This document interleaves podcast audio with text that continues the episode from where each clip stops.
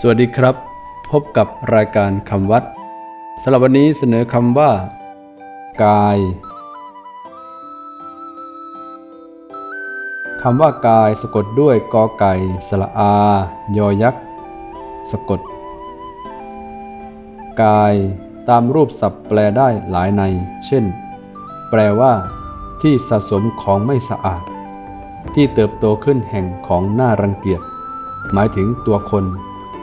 สรีระของคน ท่านอธิบายว่าสิ่งที่ไม่สะอาดน่ารังเกียจคือผม ขน เล็บ น้ำมูก น้ำลาย อุจจาระ ปัสสาวะ เป็นต้น สะสมและเติบโตอยู่ในสรีระของคน ฉะนั้นจึงเรียกว่ากาย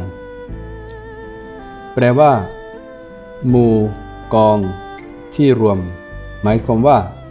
กายนี้เกิดจากการรวมตัวกันของธาตุต่างๆ ที่สำคัญคือธาตุดินธาตุน้ำธาตุลมธาตุไฟ จึงเรียกว่ากาย กายเมื่อใช้เป็นคำโดดๆคำเดียวจะหมายถึงร่างกายหรือตัวคนโดยภาพรวม แต่ถ้าใช้คู่กับจิต ก็จะหมายถึงเฉพาะส่วนที่เป็นรูปร่างเท่านั้น ไม่รวมจิตใจ เพราะกายมีองค์ประกอบสำคัญสองส่วน คือ กาย ส่วนรูปร่าง กับจิต ส่วนที่รู้สึกนึกคิดคำวัดสำหรับวันนี้